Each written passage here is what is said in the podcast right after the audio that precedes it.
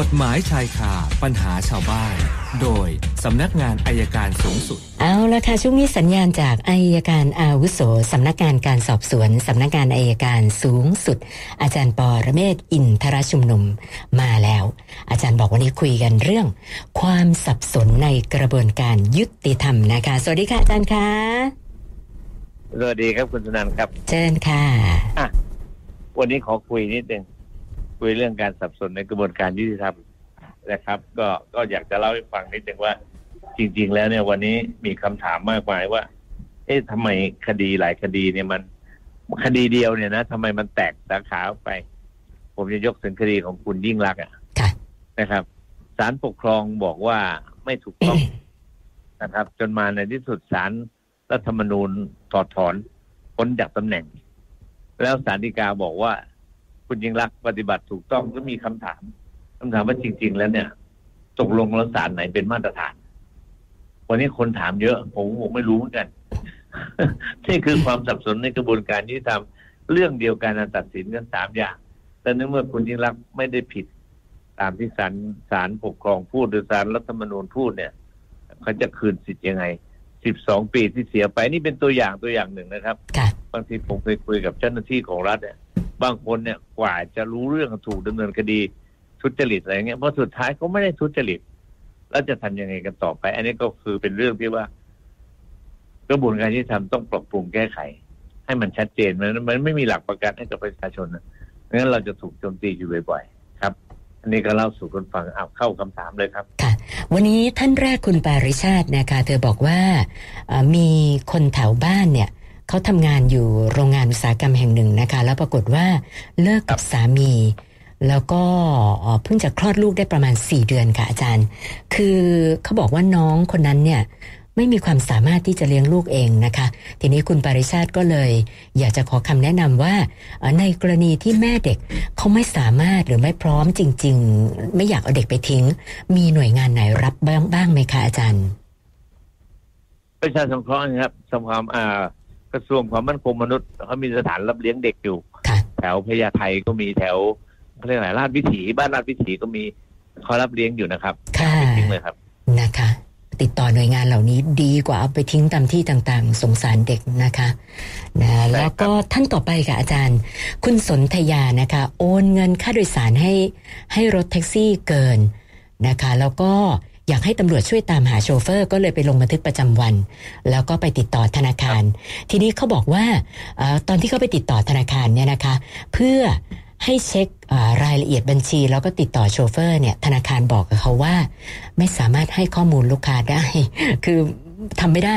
ยกเว้นคุณต้องไปเอาเอกสารขอเปิดเผยข้อมูลกับทางตำรวจ มายื่นกับแบงก์ถึงจะดำเนินการได้ ก็เลยสอบถามมาว่ามันใช่ไหมคะอาจารย์ ไม่ใช่ครับไม่ใช่ ให้พนักงานสอบสวนน่ะขอไปค่ะข้อมูลของธนาคารพนักงานสอบสวนต้องให้ไปค่ะอันเนี้ยจะไปบอกว่าเรื่อง PDPA ไม่ใช่ครับ ไม่ใช่ค่ะนะครับตำรวจอำนาจการสอบสวนในกระบวนการยุติธรรมเนี่ย สามารถขอข้อมูลได้นะครับค่ะอาจารย์คะแล้วเขาถามเพิ่มเติมบอกว่า พอเขาไปพบตำรวจเนี่ยนะคะตำรวจบอกว่าอันเนี้ยต้องแจ้งความข้อหายักยอกทรัพย์ นะคะ ทีนี้เขาเองอะสงสัยว่าไอ้การที่เราโอนผิดไปเองด้วยด้วยความประมาทเลินเล่อของเรานะคะ แล้วจะไปบอกว่าเขายักยอกทรัพย์เนี่ย ตกลงมันถูกต้องไหมคะอาจารย์ ได้ครับเพราะจริง ๆ แล้วเนี่ยมันโอนโดยสำคัญผิดมันก็เอาคืนได้ครับอ๋อถ้าค่ะในกฎหมายแพ่งเป็นเรื่องของลาบมีควรได้ แต่คนที่รับไปรู้ว่าได้เกินแล้วไม่คืนเนี่ยมันก็เป็นยักยอกครับอ๋อได้อยู่นะคะ ส่วนคุณนิธิพดลนะคะ อยากจะทราบว่าผู้ค้ำประกันรถยนต์ แต่รู้สึกไม่ค่อยดี อยากจะยกเลิกการค้ำประกันเนี่ยนะคะทำได้ไหมคะรถเขาเพิ่งออกมาได้ไม่นานนะคะอาจารย์ คือผู้ค้ำประกันเนี่ยถอนกันค้ำประกันไม่ได้ ถ้าเจ้าหนี้ไม่ยินยอมค่ะ ไม่ได้ครับ ประกันที่หนึ่งนะค่ะประการที่สองฝากไว้เลยใครที่ค้ำประกันนะสมมติเราค้ำประกันเขาแล้ว แต่ออกมาเขายังไม่ผิดนัด สมมติผมซื้อรถอย่างเงี้ยแล้วคุณสุนันท์ยังไม่ได้คุณสุนันท์มาค้ำประกันผม ผมยังไม่ผิดนัดนะครับ เอาไม่ไม่เอาคุณสุนันท์ดีกว่าค่ะของคนอื่นนะครับสมมติว่านายกเนี่ยซื้อรถแล้วนายขอค้ำประกันนะครับ แล้วต่อมานายขอถึงแก่กรรม ในขณะที่นายกเนี่ยยังไม่ได้ผิดนัด ถึงแก่กรรมไปแล้วต่อมานายกผิดนัดหลังจากที่ผู้ค้ำประกันตายไปแล้วค่ะถามว่าทายาทผู้ค้ำประกันจะรอดไหม ไม่รอดครับ มันจะผูกพันไปถึงทายาทค่ะเพราะฉะนั้นค้ำประกันนะคิดได้ดีนะครับค้ำประกันนะคิดได้ดี เพราะถ้าผู้ค้ำประกันตายก่อนที่หนี่จะผิดนัด ก่อนลูกหนี้จะผิดนัดทายาทของผู้ค้ำจะต้องประกันจะต้องมารับผิดชอบต่อครับ ค่ะค่ะ อาจารย์ก็คือจริง ๆ เนี่ย ผู้ค้ำก็ก็สามารถเปลี่ยนได้ถ้าเราหาใครที่แบบว่า เอ่อเจ้าหนี้เขาเชื่อว่าดูดีกว่าเราใช่ไหมคะ เราก็เปลี่ยนได้ใช่ไหมถ้าคะถ้าเจ้าหนี้ยินยอมนะค่ะถ้าเจ้าหนี้ยินยอมแต่เดี๋ยวนี้ไฟแนนซ์ไม่ยินยอมแล้วครับนะไฟคะแนนซ์ทำงานง่ายพวกนี้มักง่าย อืมค่ะนะส่วนท่านต่อไปคุณทศพลค่ะ เขาบอกว่า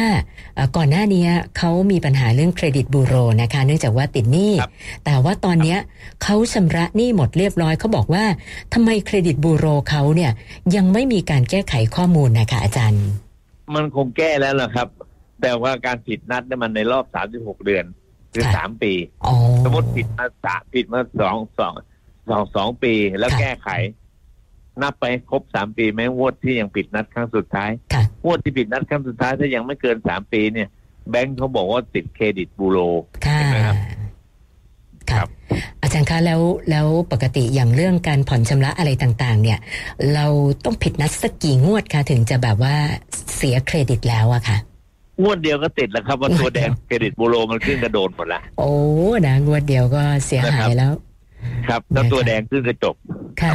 เพราะฉะนั้นยุคสมัยนี้เข้าใจว่าติดเครดิตบูโรกันอื้อซ่ามังคะอาจารย์อ่าครับ ก็เยอะครับ ไม่งั้นธนาคารไม่ได้กำไรเป็นหมื่นล้านนะครับ ค่ะ ท่านต่อไปคุณดวงใจนะคะ อยากจะทราบว่าการฆาตกรรมเพื่อหวังเอามรดกนะคะ ซึ่งแน่นอนว่าผู้ก่อเหตุเนี่ยก็ท้ายที่สุดก็คงจะไม่ได้รับมรดกนะคะ แต่เขาบอกว่าถ้าเจ้าของมรดกไม่มีทายาทอื่นแล้วล่ะคะ แล้วอันเนี้ยทรัพย์สินจะเป็นของใคร โอ้มันไล่ไปเรื่อยนะครับทายาท ตัวเองไม่มีก็ไปดูพี่น้องร่วมบิดามารดา พี่น้องร่วมบิดามารดาก็ไม่มีก็ดูลุงป้าน้าอาอ๋อลุงป้าน้าอาไม่มีก็ดูปู่ย่าตายายค่ะถ้าเป็นคนไร้ญาติขาดมิตรจู่ตัวคนเดียวในโลกนี้ไม่มีไม่มีทายาทตัวรับมรดกไม่ไม่ต้องตกใจครับทรัพย์สินนั้นตกเป็นของแผ่นดินครับอ๋อค่ะ แต่คือถ้าไล่อย่างอาจารย์ว่าเนี่ยเอานะมันน่าจะเจอญาติสักคนหนึ่งแหละที่รับมันต้อได้งเจอแหละคใช่รับไหมมันคะต้องอ่าครับ นะคะ ส่วนท่านต่อไปคุณถาปกรณ์บอกว่า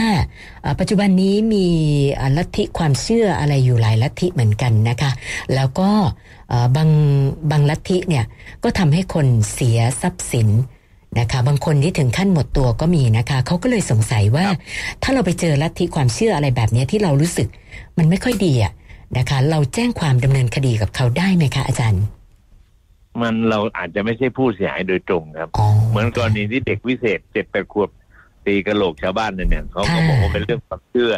เราไม่ใช่ผู้เสียหายโดยตรงนะครับ เป็นเรื่องของหน่วยงานของรัฐต้องเข้าไปดูครับค่ะ ส่วนคุณสำรวยอันนี้ท่านสุดท้ายนะคะ ก็อยากจะครับทราบว่าเอ่อเวลาที่เกิดอันตรายกับเด็ก ไม่ว่าจะเป็นพลัดตกตึกหรือว่าออกนอกบ้านมาโดนรถชนได้รับบาดเจ็บหรือว่าเอ่อบางรายถึงขั้นเสียชีวิตเนี่ยนะคะ อันเนี้ยจะถือว่า เป็นความผิดของพ่อแม่ที่ไม่ดูแลด้วยหรือเปล่าคะอาจารย์ ก็ต้องดูเป็นเรื่องๆครับ ต้องเป็นเคส by เคสบางบางเรื่องก็ไม่ใช่ อย่างมีอยู่เรื่องที่พ่อแม่กำลังจะไปเก็บของ แล้วประตูไม่ได้ล็อกแล้วเด็กตกบันไดมาเนี่ยมันก็บางครั้งมันเป็นเหตุสุดวิสัยครับต้องดูเป็นรายๆไปครับค่ะ วันนี้เติมมาอีกเจ็ดคำถามนะคะ รวมกับเมื่อวานก็เป็นหกสิบสี่คำถามแล้วค่ะ โอเคครับ เดี๋ยวบุรีให้ตอบกันใหม่วันนี้แค่นี้ครับ ค่ะ ขอบคุณมากค่ะ สวัสดีค่ะ อาจารย์ปอระเมศวร์อินทรชุมนุมค่ะ กฎหมายชายคาปัญหาชาวบ้าน โดยสำนักงานอายการสูงสุด